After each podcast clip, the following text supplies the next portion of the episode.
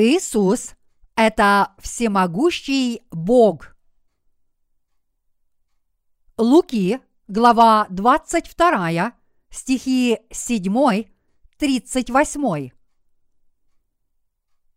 Настал же день опресноков, в который надлежало заколоть пасхального агнца, и послал Иисус Петра и Иоанна, сказав: «Пойдите, приготовьте нам есть Пасху». Они же сказали ему: «Где велишь нам приготовить?»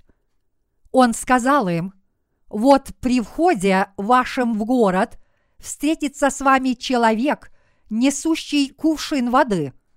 Последуйте за ним в дом, в который войдет он, и скажите хозяину дома: учитель говорит тебе, где комната, в которой бы мне есть Пасху с учениками моими?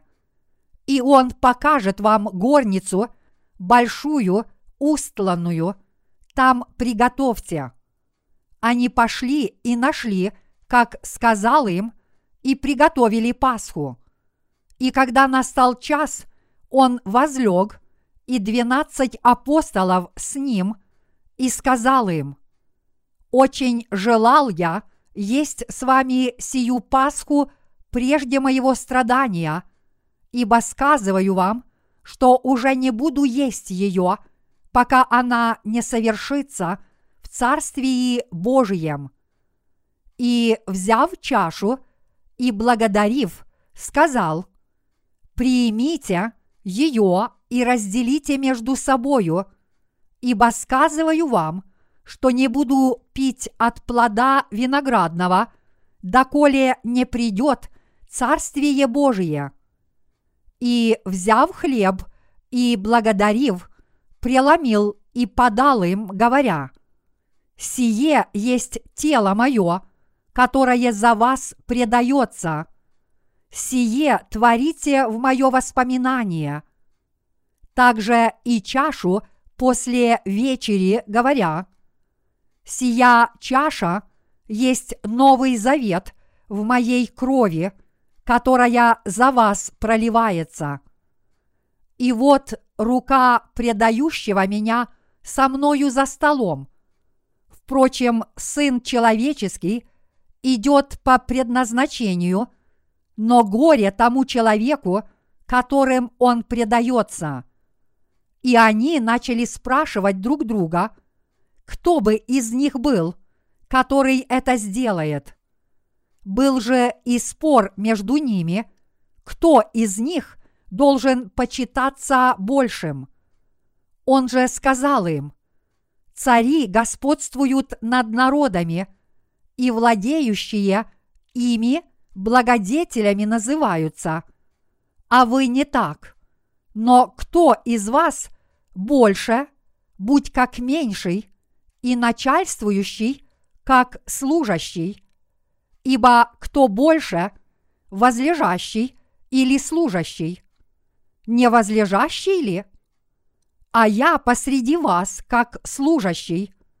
Но вы пребыли со мною в напастях моих, и я завещеваю вам, как завещал мне Отец мой: царство, да едите и пиете за трапезою моею в царстве моем, и сядете на престолах судить двенадцать колен Израилевых».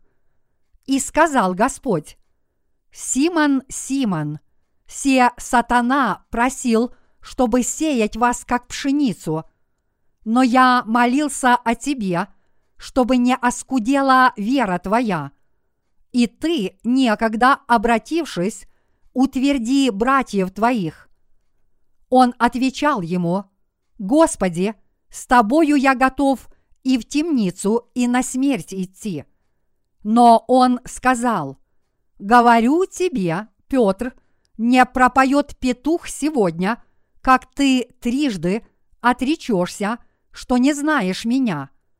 И сказал им: «Когда я посылал вас без мешка и без сумы и без обуви, «Имели ли вы в чем недостаток?» Они отвечали: «Ни в чем».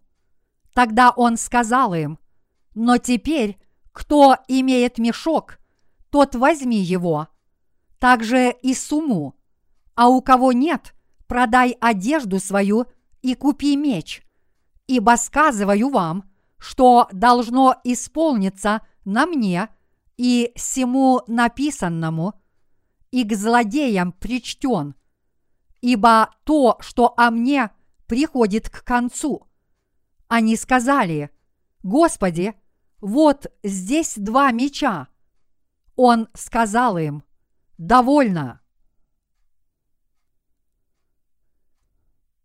Каким Богом является Иисус?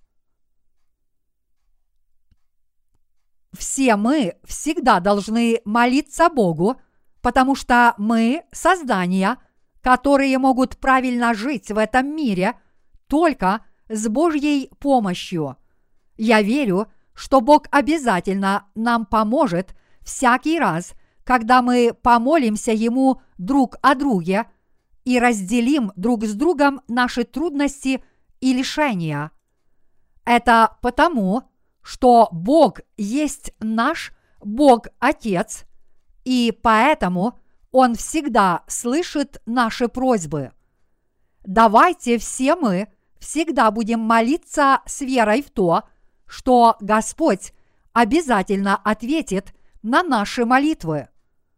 Давайте жить в этом мире с нашей благословенной верой. Горячо ли вы молитесь? Молитва – это способ поиска Божьей помощи в решении наших проблем. Однако неверующие люди не могут прийти к Богу с верой и попросить Его помочь им решить их трудно разрешаемые проблемы. Чтобы молиться Богу, вы должны сначала уверовать, но если вы считаете, что ваша вера недостаточна, попросите помощи у других святых в церкви. Вы сможете лучше молиться, если будете это делать вместе с верующими людьми. Даже если святой имеет веру с горчичное зерно, Бог услышит его молитвы, если святой соединит свое сердце с сердцами других святых, как я уже об этом сказал, и будет искать решения своих проблем в молитве к Богу. Поэтому зачем вы беспокоитесь, если вы сможете засвидетельствовать силу Божью, если будете молиться Богу таким образом? Читая книгу Иова, мы видим, что даже сатана-дьявол просит разрешения у Господа. «Позволь мне извести Иова». Будет ли он почитать Бога без всякой причины? «Позволь мне лишить его богатства».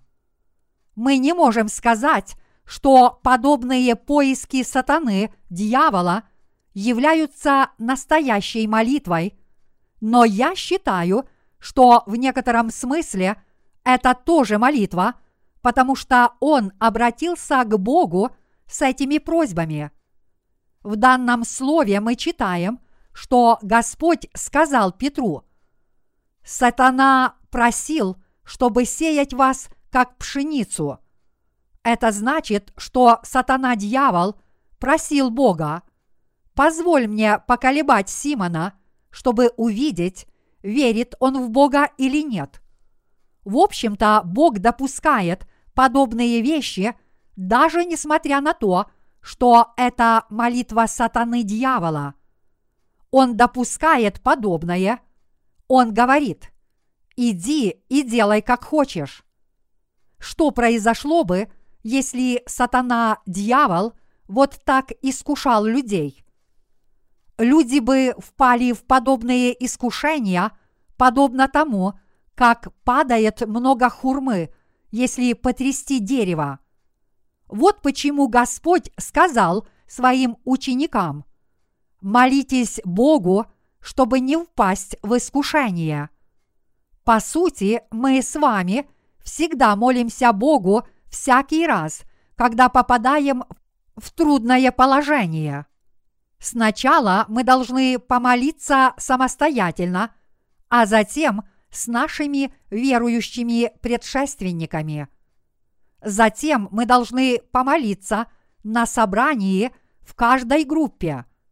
Если мы будем молиться с верой, мы почувствуем присутствие Бога. Исцеление больных – это не единственный способ явить силу Божью.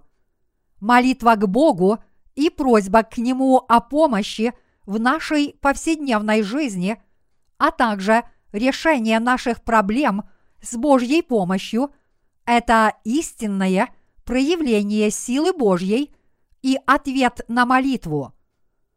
Это правда, что занятые люди не могут горячо молиться, но тем не менее мы должны молиться самостоятельно, молиться вместе, молиться за братьев и сестер, которые терпят невзгоды, молиться за работников Божьих, молиться за проповедование Евангелия и искать Божьей помощи во всем, пока мы живем в этом мире.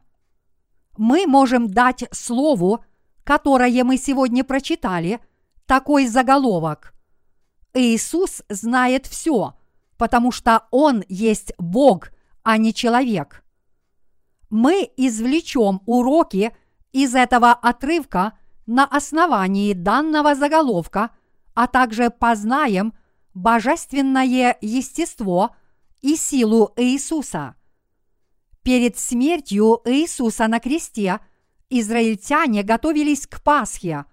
В то время Иисус повелел своим ученикам приготовить для Него пасхальную трапезу, чтобы разделить ее с ними. Однако, поскольку Господь – это всемогущий Бог, который знает все, Он сказал. Он сказал им: «Вот при входе вашем в город встретится с вами человек, несущий кувшин воды. Последуйте за ним в дом, в который войдет он, и скажите хозяину дома: „Учитель говорит тебе, где комната, в которой бы мне есть Пасху с учениками моими?“ И он покажет вам горницу, большую, устланную, там приготовьте». Господь хотел причаститься вместе со своими учениками на праздник Пасхи в память исхода Израиля из Египта и освобождения от рабства. Он хотел вкусить хлеба, испить вина, повечерять с ними и сказать им свое последнее слово. Это слово означает, что Господь знал обо всем, что произойдет в будущем. Не было ничего такого, чего Он не знал. Вот почему Господь мог сказать: «Вот при входе вашем в город встретится с вами человек, несущий кувшин воды. Последуйте за ним в дом, в который войдет он». Писание говорит, что Иисус хочет нас использовать. В девятнадцатой главе Евангелия от Луки Господь сказал: «Пойдите в противолежащее селение, войдя в него, найдете молодого осла, привязанного, на которого никто из людей никогда не садился. Отвязав его, приведите, и если кто спросит вас: „Зачем отвязываете?“, скажите ему так: „Он надобен Господу“». Господь сказал все это еще потому, что Он знал о будущем все. Читая четверо Евангелие, мы можем подтвердить, что не было ничего такого, чего Господь не знал, когда пришел в этот мир в человеческой плоти. Разве Господь не сказал им заранее, чтобы они ответили хозяину осленка? Он надобен Господу, потому что он знал, что хозяин спросит их, когда они отвяжут осленка и заберут его с собой. Когда ученики сказали: «Он надобен Господу», как велел им передать Господь, хозяин осленка отдал его без всяких возражений. Даже на Пасху Господь знал, что произойдет, и повелел ученикам приготовить Пасху. И действительно, Господь сохранял спокойствие и совсем не был расстроен, потому что знал о будущем все. А что же мы? Мы не являемся божественными существами. Мы просто дети и служители Божьи.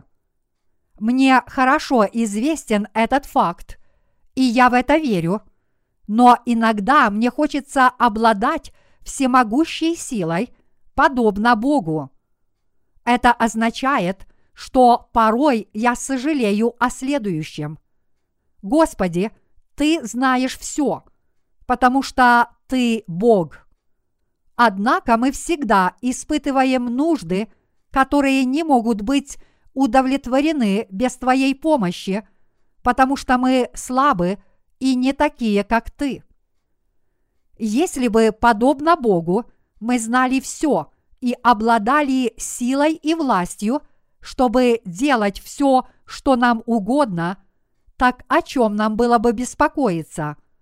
Было бы замечательно, если бы все мы были таковы. Я чувствую то же самое. Я иногда высокомерно думаю: было бы замечательно, если бы я обладал такой силой, как Бог. Иисус пришел в этот мир, чтобы нас спасти. Он принял крещение, был распят на кресте, оплеван, подвергся бичеванию и умер на кресте. Он подвергся такому бесчестью, чтобы нас спасти. Однако Он есть Бог, который изначально знал все и делал все по своей безграничной мудрости. Этот Господь повелел своим ученикам приготовить Пасху и сказал: «Когда войдете в город, вы увидите некоего человека. Идите за ним и приготовьте Пасху в горнице». И когда ученики Иисуса пошли в город, как повелел им Господь, они действительно увидели человека, несущего кувшин с водой. Как, должно быть, испугался этот человек, когда увидел, что за ним идут ученики. Их внешность и правда выглядела угрожающей. Наверное, человек испугался, потому что ученики носили на себе покрывало, а не строгие одеяния. Он, наверное, стал убегать, когда увидел, что за ним идут такие люди. Однако учеников Иисуса это не волновало. Они последовали за ним и передали ему слова Господа. Поэтому они смогли приготовить Пасху должным образом. В действительности, Господь готовился к пасхальной трапезе не для того, чтобы соблюсти Пасху, национальный праздник Израиля. Господь провел со своими учениками последнюю пасхальную вечерю. Господь воссел с учениками в том доме, вкусил вечерю, а также поговорил с ними. Он сказал им: «Очень желал я есть с вами сию Пасху прежде моего страдания, ибо сказываю вам, что уже не буду есть ее, пока она не совершится в Царствии Божьем». Затем Он взял чашу, возблагодарил и сказал. И, взяв чашу и благодарив, сказал: «Приимите ее и разделите между собою, ибо сказываю вам, что не буду пить от плода виноградного, доколе не придет Царствие Божие». Потом он взял хлеб, возблагодарил, преломил его и раздал им со словами: «Сие есть тело мое, которое за вас предается. Сие творите в мое воспоминание». Подобным же образом он взял чашу после вечери и сказал, говоря: «Сия чаша есть новый завет в моей крови, которая за вас проливается.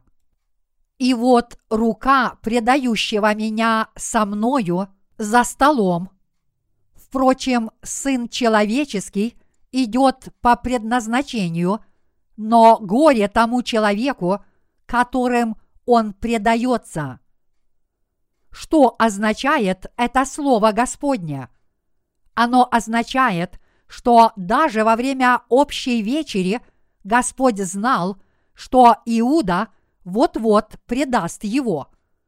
Когда я об этом размышляю, то, судя по всему, Господь был спокоен, потому что знал все это. Господь знал, что в будущем сделает Иуда, поэтому он, наверное, подумал: «Иуда, он предаст меня, даже несмотря на то, что служил мне, почтительно называя меня Равви, учитель». Господь сказал: «Сын человеческий идет по предназначению». Как говорит нам это слово, Господь знал, что Он будет распят на кресте, потому что Он принял крещение и потому что Он уже взял на себя все грехи мира.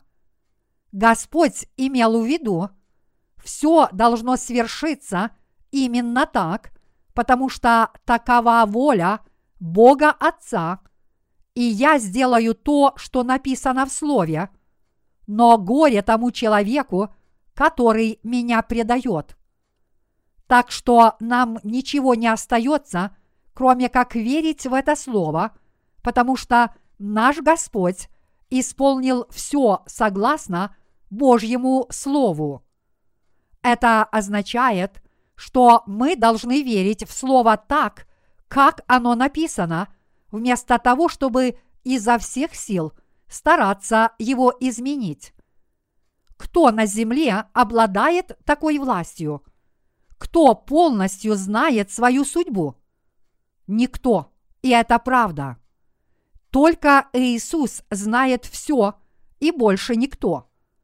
Такого человека не было, нет и не будет.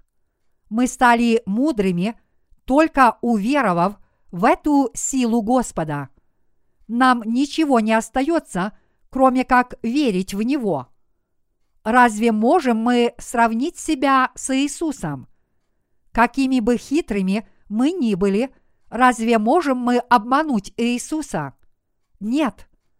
Поэтому даже не пытайтесь в чем-либо соперничать с Иисусом или читать Его мысли. Я снова повторяю, только Иисус Христос знает все. Затем Господь рассказал о Царстве Божьем. Господь сказал: «Я пришел в этот мир, чтобы послужить. Служите друг другу. Я среди вас для того, чтобы служить». И Господь сказал, что Он дарует нам царство, которое даровал Ему Отец, посадит нас за свой стол, чтобы мы ели и пили в Его царстве, и посадит нас на престолы судить двенадцать колен Израилевых. О чем еще Господь попросил своих учеников?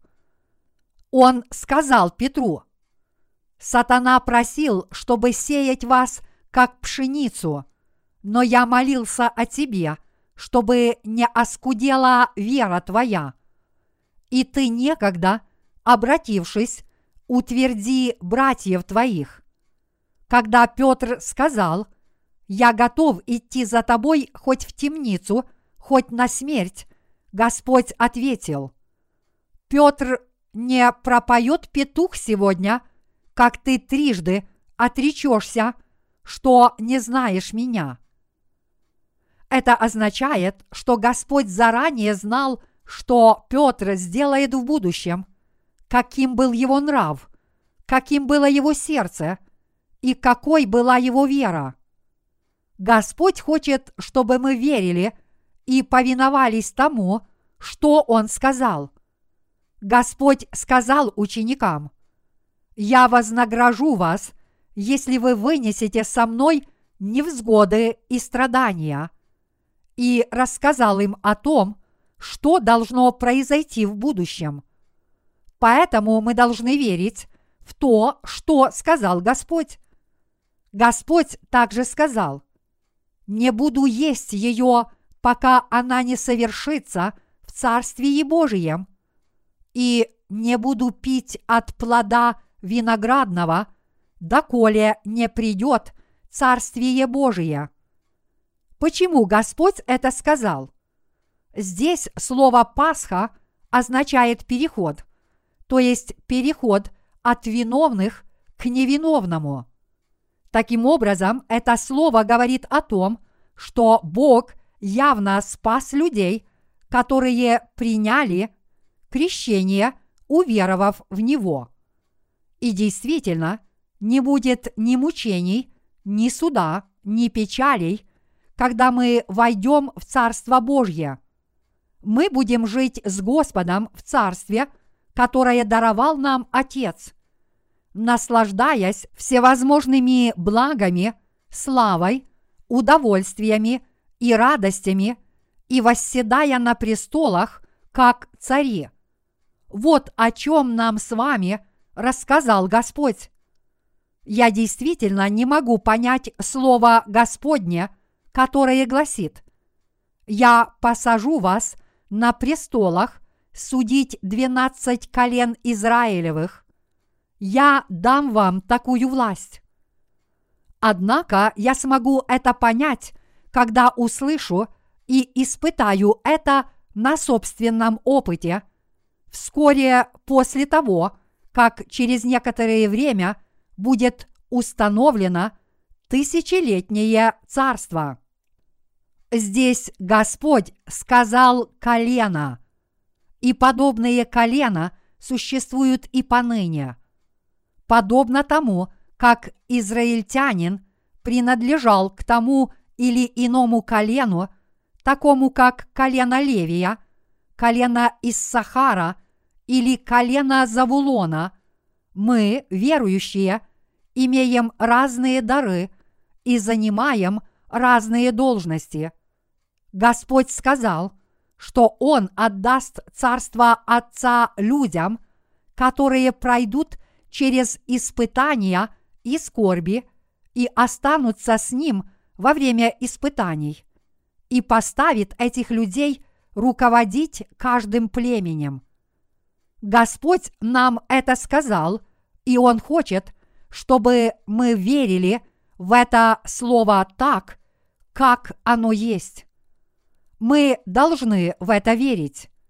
Я считаю, что люди должны неуклонно следовать за Господом и трудиться ради славной награды, если действительно существует награда для тех, кто посвятил себя Господу. Господь сказал своим ученикам, что они должны взять с собой какие-нибудь деньги, когда они идут проповедовать Евангелие. Господь сказал своим ученикам на общей пасхальной вечере: «Но теперь, кто имеет мешок, тот возьми его, также и сумму, а у кого нет, продай одежду свою и купи меч».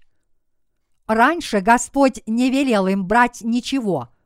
Однако во время общей вечери он повелел им купить меч, даже если им для этого придется продать свою одежду.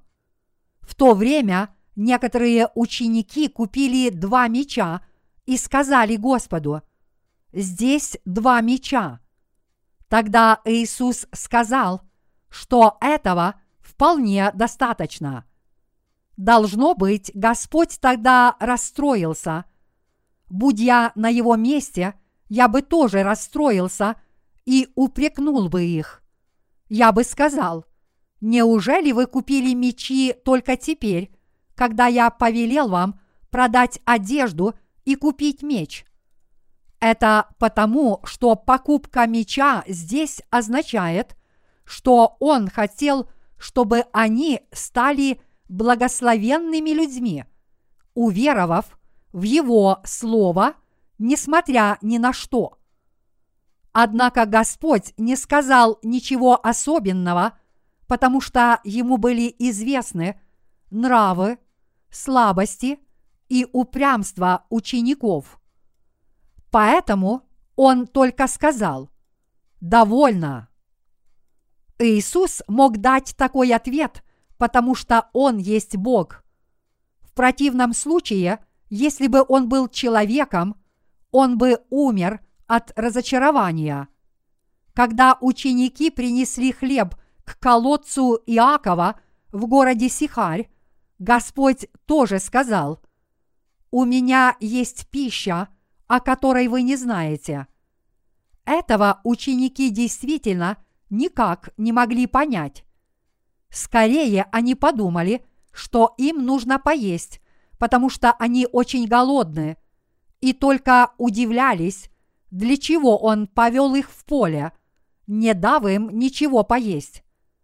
А поскольку Господь был их учителем, они решили, что прежде всего они должны были найти пищу для своего почитаемого учителя, даже несмотря на то, что он не хотел есть, и поэтому они хотели убедить его это сделать.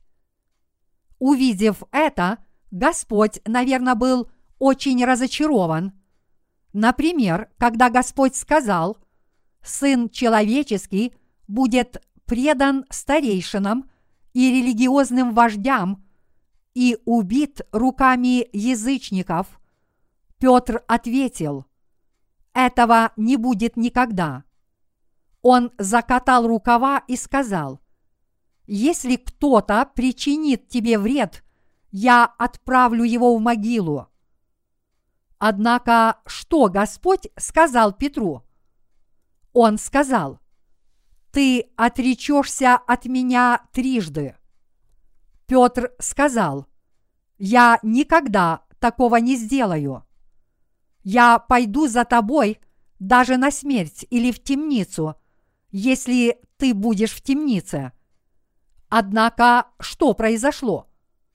Еще не прошла ночь, как Петр трижды отрекся от Господа, как он сказал. Когда Господь закончил общую вечерю, он пошел с учениками на гору и стал молиться. На Ближнем Востоке погода иногда бывает очень неустойчива, но климат обычно сухой. Это довольно хорошее место для жизни, потому что влажность там невысока. Господь взошел на гору вместе со своими учениками, чтобы помолиться в этот сухой и спокойный день. Пока Иисус молился Богу, Иуда привел воинов, и они взяли его под стражу.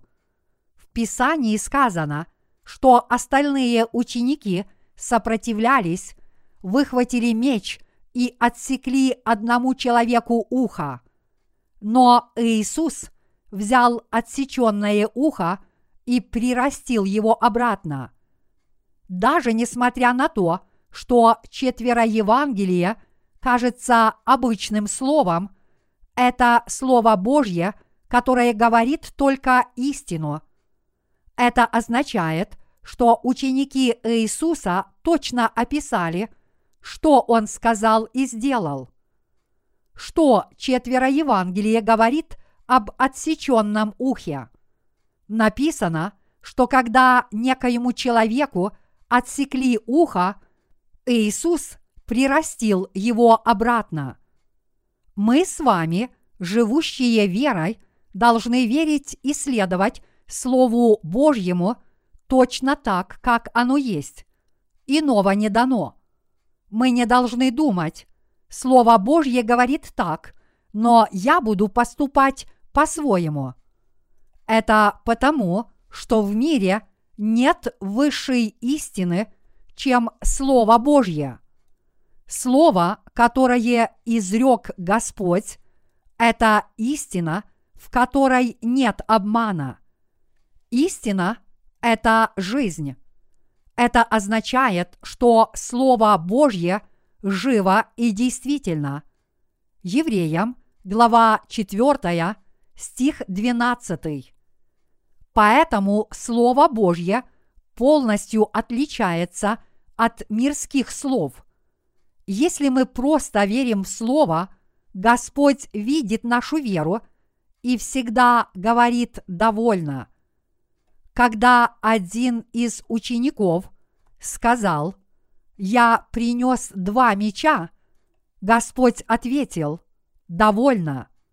Если мы всем сердцем верим в Писание, Господь видит нашу веру и говорит «довольно». Поэтому мы только должны верить во все Слово Божье. Нет ничего, кроме этого. Это значит, что мы не должны хитрить в своей духовной жизни. Когда Иисус был в этом мире, Он часто заходил в дома прокаженных. Он часто заходил в дом Симона, который был прокаженным, и обедал там. Также Он часто заходил в дом Лазаря. У Лазаря из Вифании было две сестры. Одну из сестер звали Мария, а другую женщину – Марфа. И когда Господь приходил в этот дом, Марфа всегда шла на кухню и готовила вкусную еду, тогда как Мария оставалась возле Господа и слушала Его слово.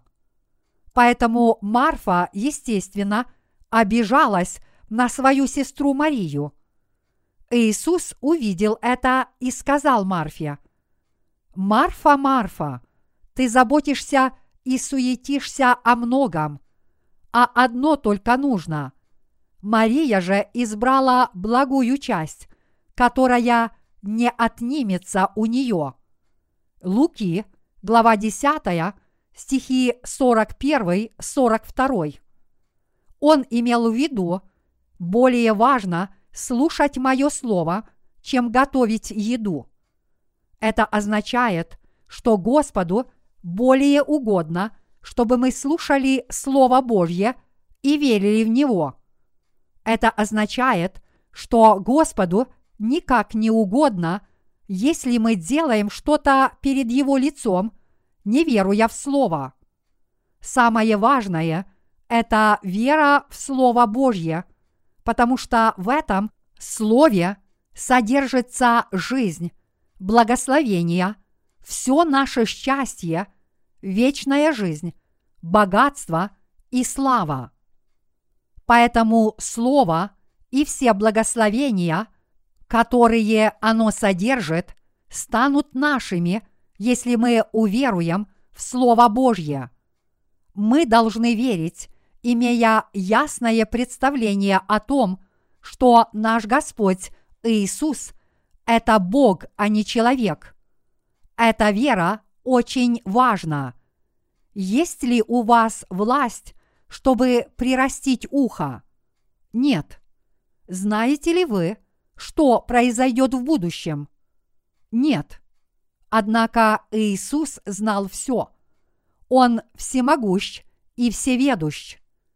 Даже когда Господь проводил тайную вечерю со своими учениками, Он знал, что Его предадут властям. Он также знал, что произойдет после того, как они его схватят. Поэтому Господь сказал во время Тайной вечери: «Этот хлеб есть тело мое. Это мое тело за вас». Это означает, что Иисус взял на себя все наши грехи, приняв крещение своего тела. Также он сказал: «Эта чаша вина есть кровь моя за вас». Это означает, что он прольет свою кровь, чтобы заплатить за все наши грехи, которые он понес на себе, приняв крещение. Что Господь за нас сделал? Он взял на себя наши грехи за нас, понес наказание за эти грехи вместо нас и спас нас от суда. Наш Господь взял хлеб и сказал: «Возьмите этот хлеб, это тело мое». Под этим словом он имел в виду: «Я принял все ваши грехи на свое тело. Я отдал за вас свое тело, чтобы изгладить все ваши грехи». Также Господь взял чашу с вином и сказал: «Сия чаша есть новый завет в моей крови, которая за вас проливается». Мы с вами должны иметь веру, которая исповедует: Иисус есть Бог, а не человек. Мы должны верить в Слово Божье. Это Слово Божье нельзя толковать каким-нибудь иным образом.